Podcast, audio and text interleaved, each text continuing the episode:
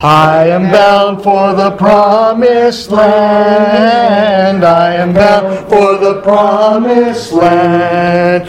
Oh, who will come and go with me? I am bound for the promised land. Thank you, Jason, very much.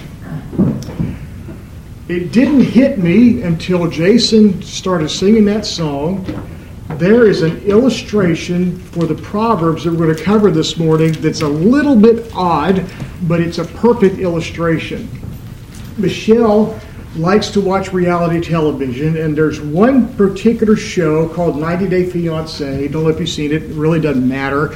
But the concept of the show is an American falling in love with someone in a different country via the internet.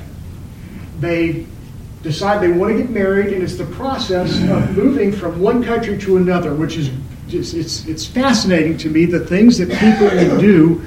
Um, and then the consequences of those actions. There's one particular man on the show, I can't remember his name, doesn't matter, but he's Catholic. And every character you, you can tell there's something unusual about their perspective. That's why they put him on the show. But his perspective, he's very, very Catholic. What makes him interesting to me is he's very, very Catholic, but he reads his Bible. And on the show, every scene he's talking about something religious. Well, now they are into the final thing where they're all in the same room, and everybody's jumping on him for his religion. And I thought to myself, that's a good thing to be jumped on for. That's what Paul was jumped on for. That's what Jesus was jumped on for. Um, I'm going to bring him up a couple of times with the proverbs that we get this morning, but um, if you think of his name, write it down for me.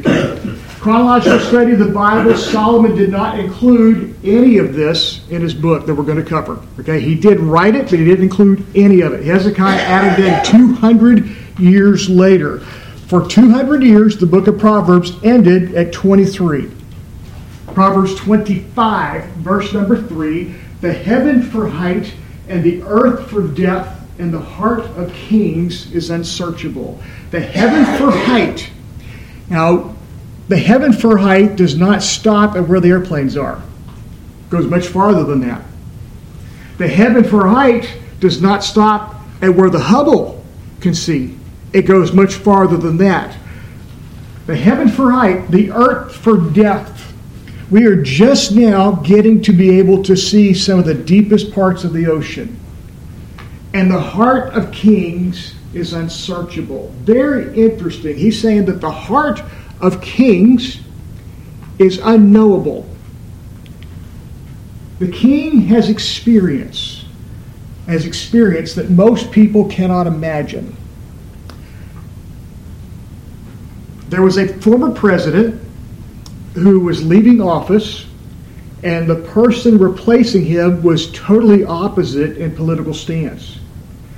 And this former president, who was leaving office, was asked, Are you worried about what he's going to do? And the former president said, No, I'm not worried at all. Said, When he knows what I know, I know what he's going to do. And it worked out exactly like he planned.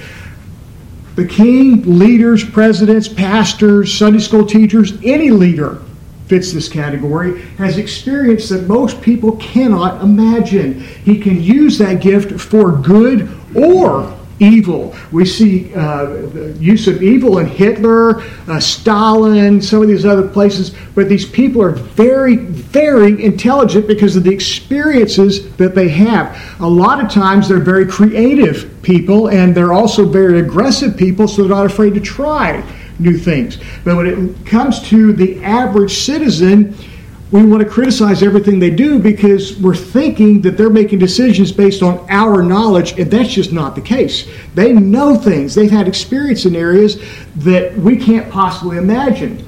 That being said, that doesn't make them right. It does not make them right, um, particularly in our type of political system. You've got people on either end of the scale looking at the same problem. So they do have experience, they do have perspective, but the direction, the wisdom, that's a whole other story. Don't answer. Do not answer. The only way to outsmart a leader, the only way to outsmart a leader, regardless of who he is, up to and including Adolf Hitler, the only way to outsmart him is with what? Don't answer, but in your mind. What's the only way to outsmart him? Scripture. It's the only way to outsmart him. Why in the world would you want to use Scripture on Hitler? Only Scripture is absolutely dependable. Only Scripture. Political stuff changes, science changes, even math changes. Scripture does not change. The wisdom in Scripture always works. Back to this dude on the show. The couples going through the different processes, they're using their different means and methods of working through. His thing is always the Bible, the Bible, the Bible. And on the show, it makes him look like an idiot, but he's making good decisions. Very interesting to me. Jesus taught this exact same thing in Luke chapter 21, which Ray read a few minutes ago. He said, Someday it's going to get so bad that you're going to be drugged in front of kings. Now, right now, occasionally we do things that get us in front of a police officer. On very, very rare occasions, we get in front of a judge. But imagine being dragged before the president or Congress. By the way, Congress can do that. They do it all the time. Say they just subpoena you and say you got to come and testify, and if you don't, they can have you arrested. Jesus said, "I'll tell you what to say." Now, we got to be careful with this one because that does not mean he's going to put the thoughts in our head. If we're not careful, we'll go in there and we will say some stupid stuff and blame it on God because Jesus said, You're going to give me the words to say. A lot of preachers go into the pulpit this way. Well, God will tell me what to say. No preparation. That's not how it works. Right. How does it work? We study God's Word. We get God's Word to be part of us. And then when the question is asked, like the guy on the TV show, it just comes out. It just comes out even in front of leaders, regardless of what level, this works every time. How do I know that? The Apostle Paul is one of the best examples. Jesus himself, one of the best examples. How did they answer governments? Through Scripture. Even the things they said became part of Scripture, but most of the things they said was based on Old Testament Scripture. They're just bringing up stuff that they had learned that they knew to be true. I wonder why Solomon didn't include this in this book called Proverbs. Again, Proverbs ended, I think it's 24. I, t- I said 23, but I think it's 24. But the book ended before chapter 25.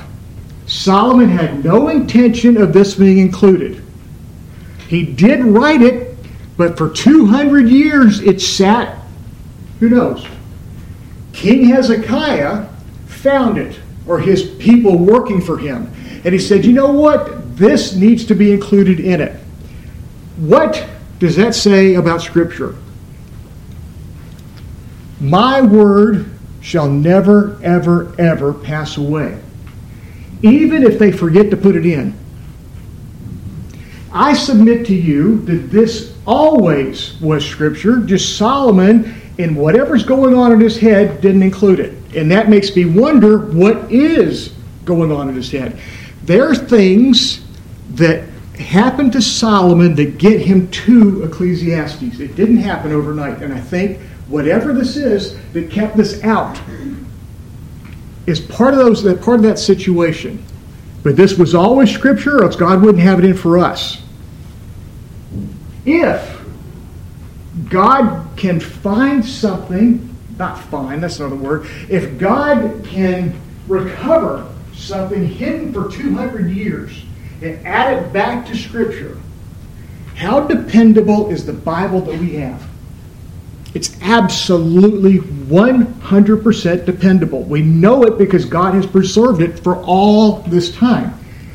In the early days of the disciples, the apostles, the book of Acts, they had to make some decisions about what books are going to be included because a lot of that stuff was being written in real time. All right, you got Paul writing a letter. It's like, all right, should this be included in Scripture or not? So they had to make some decisions about should we trust this or not. The book of James, written by the brother of Jesus, is a good illustration of this. A lot of people, even today, think the book of James should not be included in the Bible for various reasons. I think the most convincing reason that we should consider James part of the Bible is the fact that it's been preserved in the collection for 2,000 years. If God didn't want it there, He had plenty of opportunity to take it away. So, therefore, as we look at what's going on with Solomon and not including this verse, but then God motivating 200 years later Hezekiah to put it in, it makes you wonder not only what does the proverb say, not only what does the proverb mean, but why didn't he include it in? I am absolutely convinced this verse is going to be answered in the book of Ecclesiastes. I think I know where, but I'm not studied it completely, so I'm not going to go out and say it.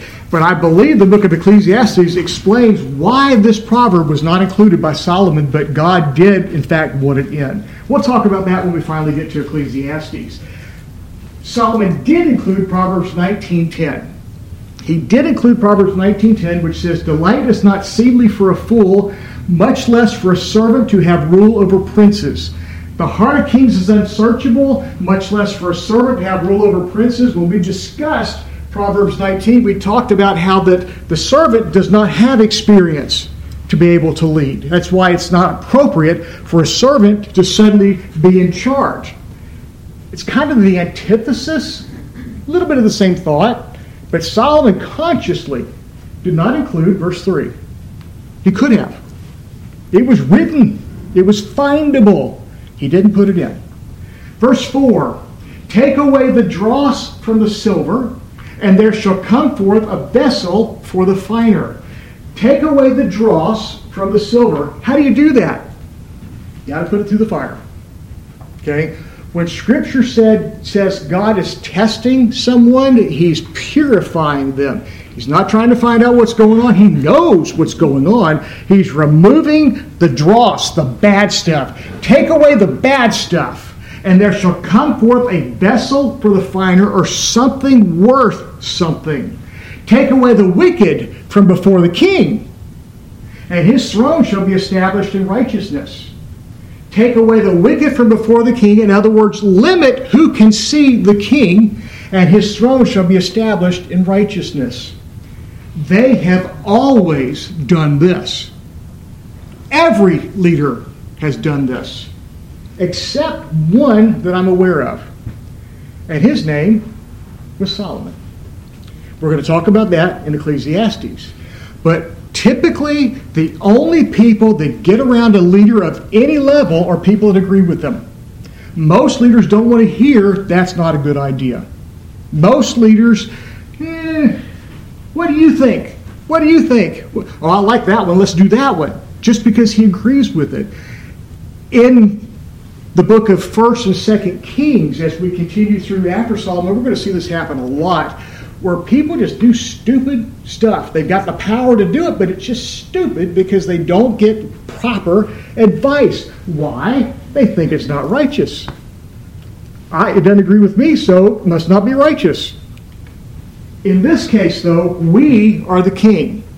In this application, we are the king. How do I know that? All scripture is for us to learn from. We can't control Joe Biden. There's no way we can. So we can't use this take away the wicked for Joe Biden. It does not apply. We though are leaders in our circle of influence. Even if it's just at home with our children, we are leaders in our circle of influence. Wicked is not seeking Jesus. End relationships that are not spiritually growing, is what he's saying here. Take away the wicked those that are not spiritually seeking Jesus or any level seeking Jesus from the king, from you and your decision making. End those relationships that are not spiritually growing.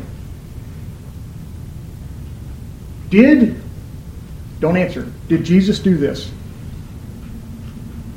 Remember, he hung out with prostitutes and tax collectors and was accused of hanging out with the wrong crowd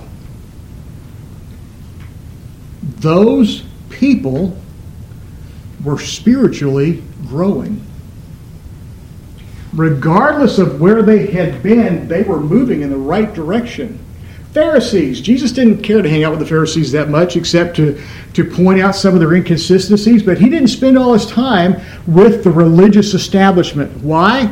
Not spiritually growing. They thought they'd achieved it. They had made a lot of money because they thought they'd achieved it. End relationships that are not spiritually growing, with one exception. Don't answer out loud. What is the one exception? Don't answer what is the one exception of a relationship that we can be in that actually is potentially hurtful to us that we have to stay in. Anybody think you know without saying a word? Okay? Marriage. Yep. Marriage, that's the one exception to this. Scripture makes it clear that marriage is permanently binding until death. Now, y'all know I'm divorced, and so I'm no example for this, but Scripture talking about Scripture itself, marriage is to stay there. Make that one grow. Ephesians 5 says, You don't leave her, you make it grow. How in the world can I make that relationship become spiritually growing? Ephesians 5, husbands, love your wives. That's the key. Wives, submit to your husbands. That's the key. In this show, one of the things he talks about, and they keep bringing it up, he doesn't bring it up, they bring it up. When you come to America and you marry her, you move into her house. Who's going to be in charge? He says, Well, me. What? Well, that's what the Bible says. What? Oh, yeah, the Bible says that. And it is so politically offensive that everybody's, how can you say that? It's like, in America, we're equal. In those foreign, ignorant countries, the men may be in charge, but that's not how we do it here. Even Christian homes. Even Christian homes. Why? We don't submit to the Bible. And we don't study it to find out what we're supposed to be submitting to.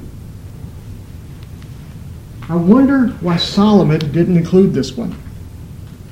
Take away the dross from the silver, and there shall come forth a vessel for the finer. Take away the wicked from before the king, his throne shall be established in righteousness. This one, I'm 99% sure, will be answered in Ecclesiastes. I'm 99% sure we're going to find out in Ecclesiastes why Solomon did not include this. Is it true? Yes. Is it wise? Yes. It is so true and so wise that God dug it up after 200 years and put it back into the canon of Scripture.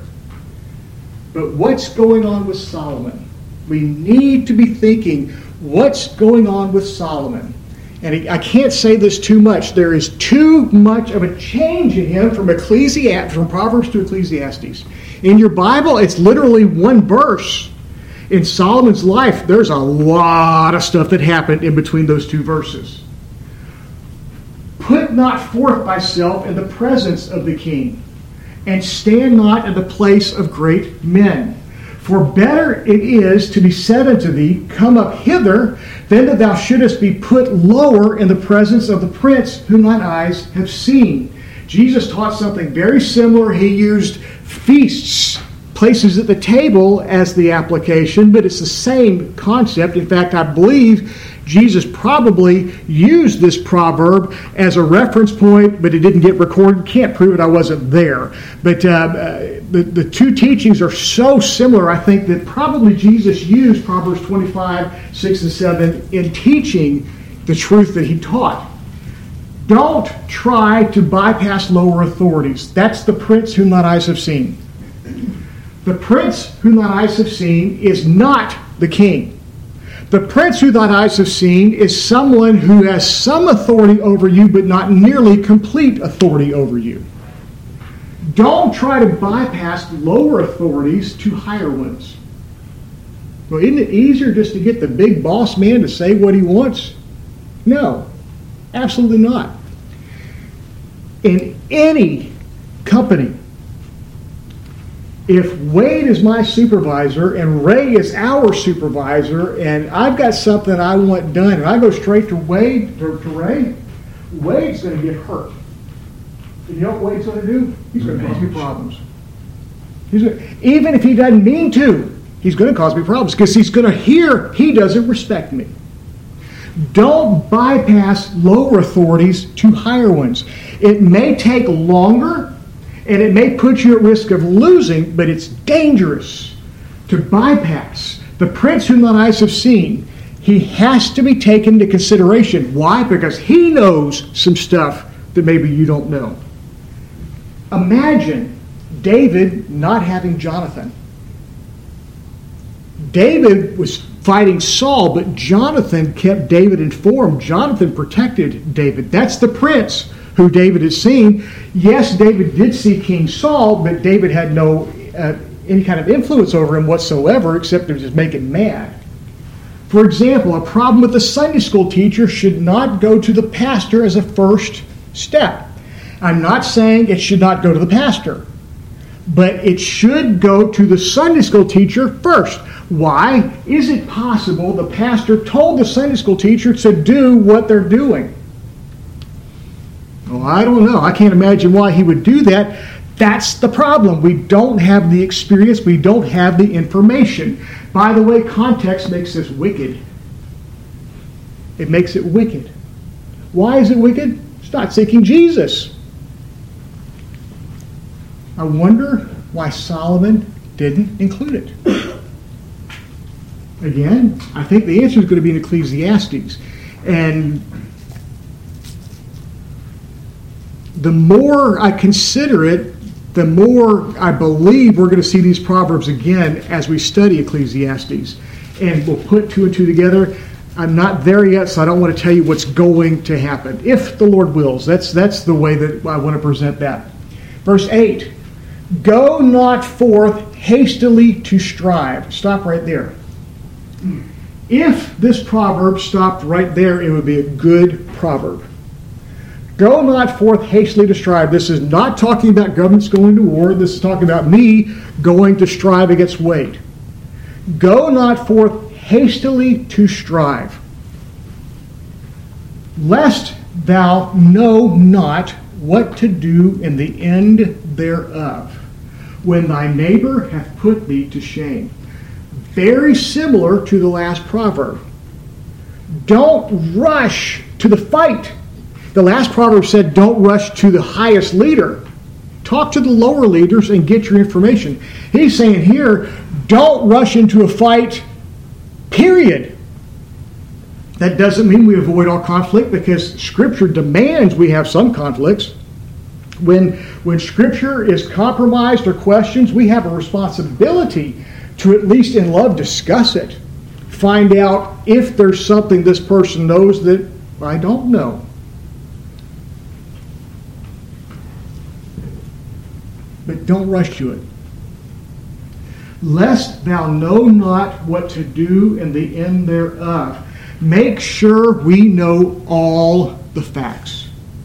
In any dispute, especially in church, make sure we know all the facts. Now, how do we get to know all the facts? If you want to know the facts about Wade, don't ask Dad because Dad don't know. If you want to know the facts about Wade, go to Wade and ask him. Say, listen, I'm hearing some things, and I need to know if it's true because if it is, then that might cause a problem. Just a friendly, loving, patient, uh, gentle discussion. Make sure we know all the facts. By the way, only God knows all the facts. So never think that we do know all the facts. Again, this is why we don't rush into the problem. You rush into it, you're almost guaranteed not to know all the facts. Seek God. Seek God. God, please show me what you want me to do with this. Give God time to show you through scriptures, through leadership of the Holy Spirit, through circumstances. Give God time to show you maybe what you're missing. Seek God first and make sure He wants the discussion to even take place there are certain things that are just not worth striving over.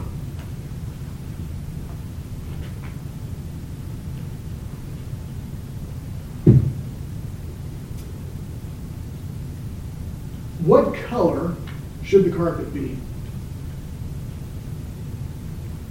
That color. I honestly don't care. I really don't care. To me, it's not worth it. It's not. I don't care if it's if it's rainbow rainbow color. Ooh, now that sounds modern. I know a couple of different denominations that would love to have rainbow carpet just to show how modern they are. I don't care. It's not worth the fight. If there's a scripture involved, though, that is. And it's not just rushing right in to destroy the other person. It's to say, hey, listen, we are built around the Bible. That's what we're built around. If we're not going to do what this verse says, then why are we even here? Imagine being at a motorcycle club and they decide, hey, we're all going to start driving cars. That club's going to disband the next month because they're about motorcycles. When churches get away from the Bible, bit by bit by bit, they stop being churches and they're just Christian clubs. Are Christian clubs good? If that is what God has led a group of people to have, more power to them. But I don't want to be a part of a Christian club.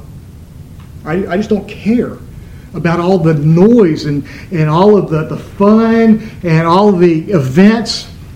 When we were at Dollywood, there was a busload of kids from a church. And I thought to myself, I'm so glad I'm not in charge of that group. Should they not be there? That's between them and God. I, I, I'm not their judge. Okay? I'm glad that there are Christian people working with those kids but when it comes to me personally, just give me the Bible. Let's talk about the Bible. And so many Christian groups have drifted so far from the Bible. Not only do they not do it, they don't even know what it says. Because what they talk about really doesn't depend on it that much. You, you know what I'm talking about. This is all over Christian television. Seek God, make sure He wants the discussion to even take place. And I wonder why Solomon didn't include it. Go not forth hastily to strive, lest thou not lest thou know not what to do in the end thereof, when thy neighbor hath put thee to shame. This one is painfully obvious.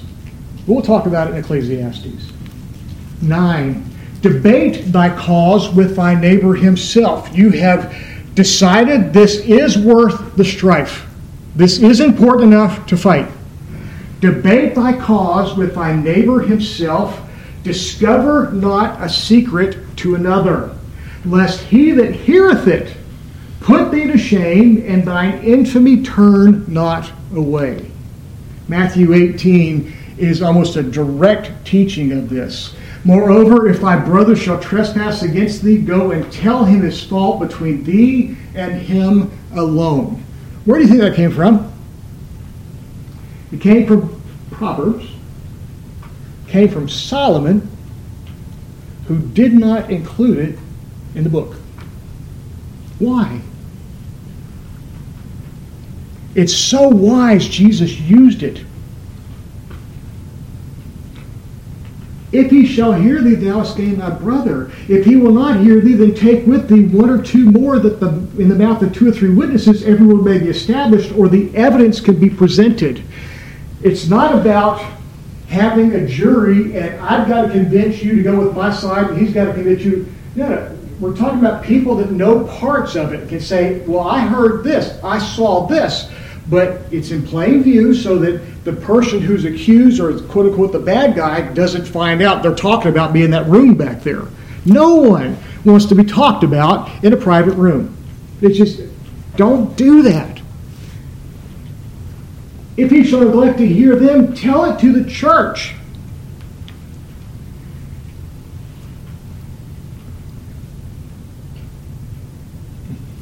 There are churches that will use this verse to wait till someone is not there and then present it to the church. That's absolutely dirty. My former mother in law was going to church for a while, and for her that was big. And the preacher and her didn't always see eye to eye, but it was a church significantly bigger than this one. One day, she sat in a different seat, and the preacher thought she was not there. And he started preaching on all the things he didn't like about her. And then she stood up.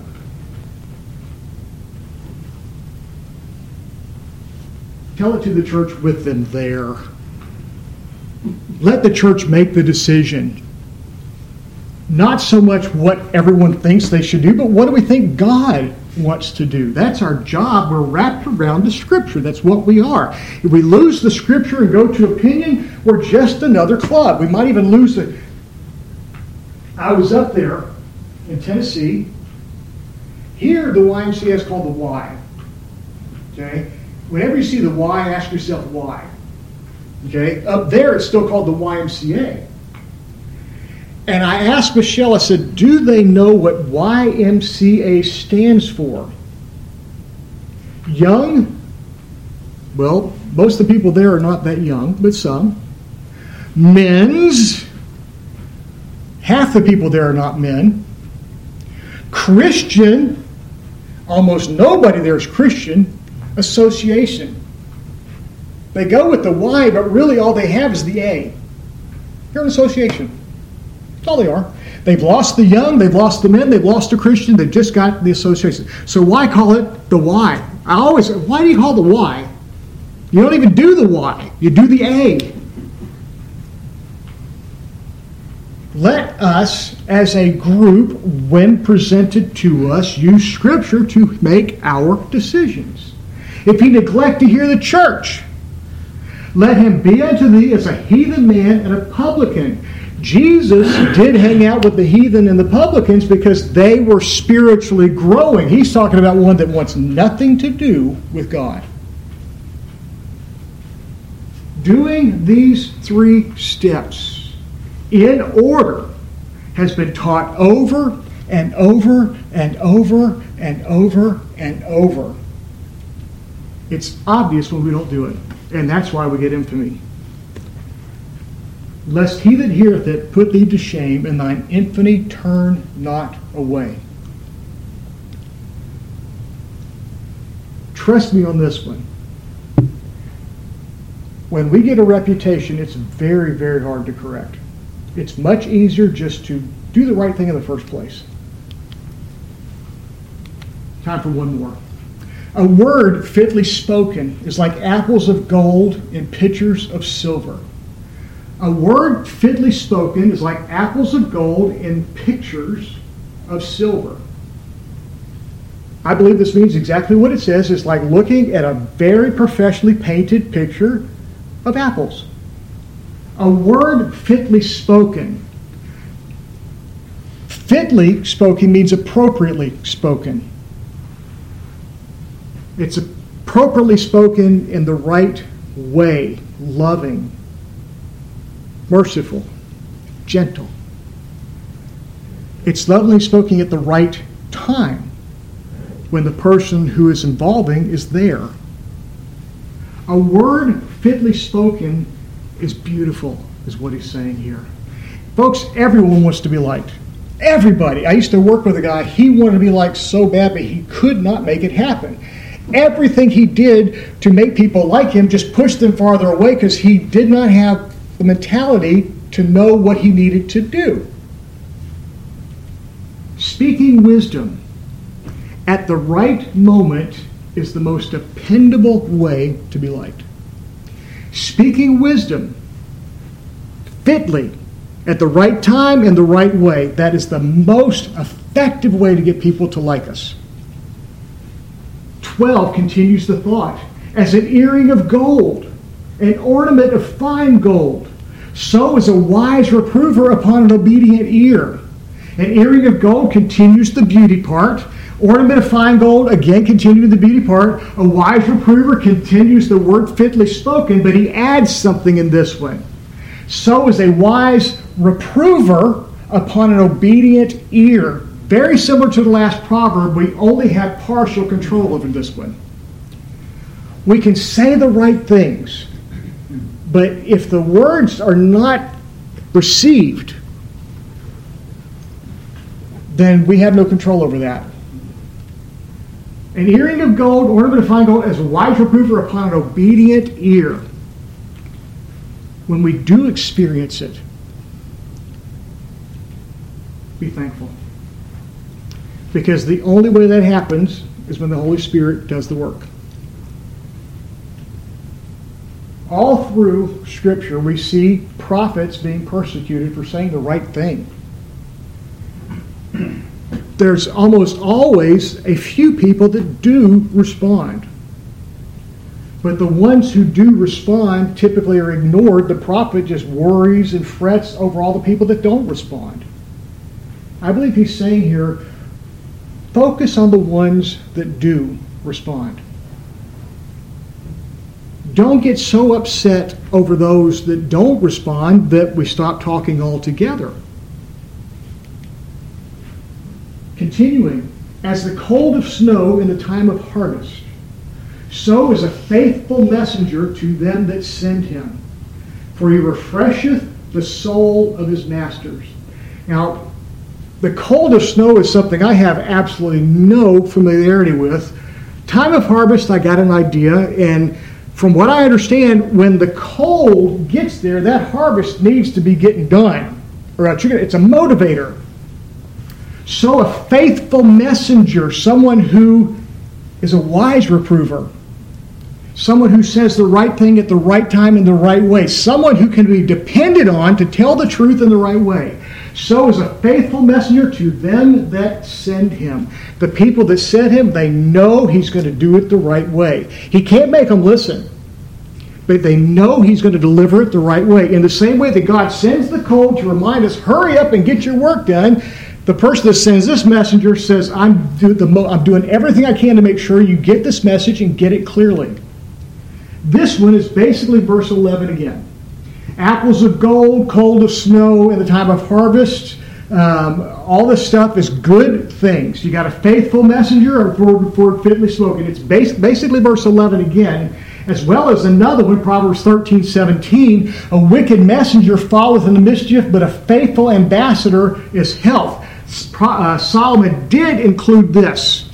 Very similar thought, but he left out verse 11, 12, and 13 for some reason. I don't know why, but he did include 13, 17. Proverbs 15, 23, he also did include a man hath joy by the answer of his mouth, and a word spoken in due season, how good is it? So the concept Solomon wanted included. Why didn't he include it in chapter 25?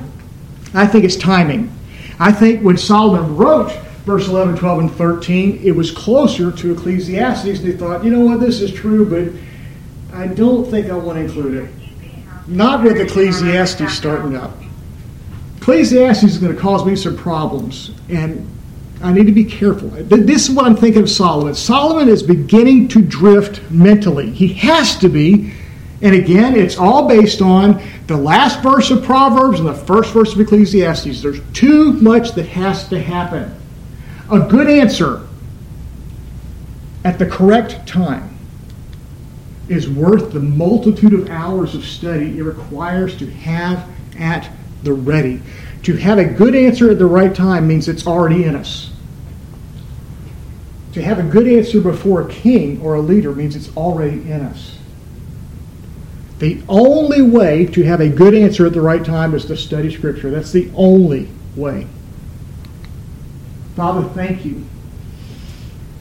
Proverbs for me is just taking on a whole new meaning.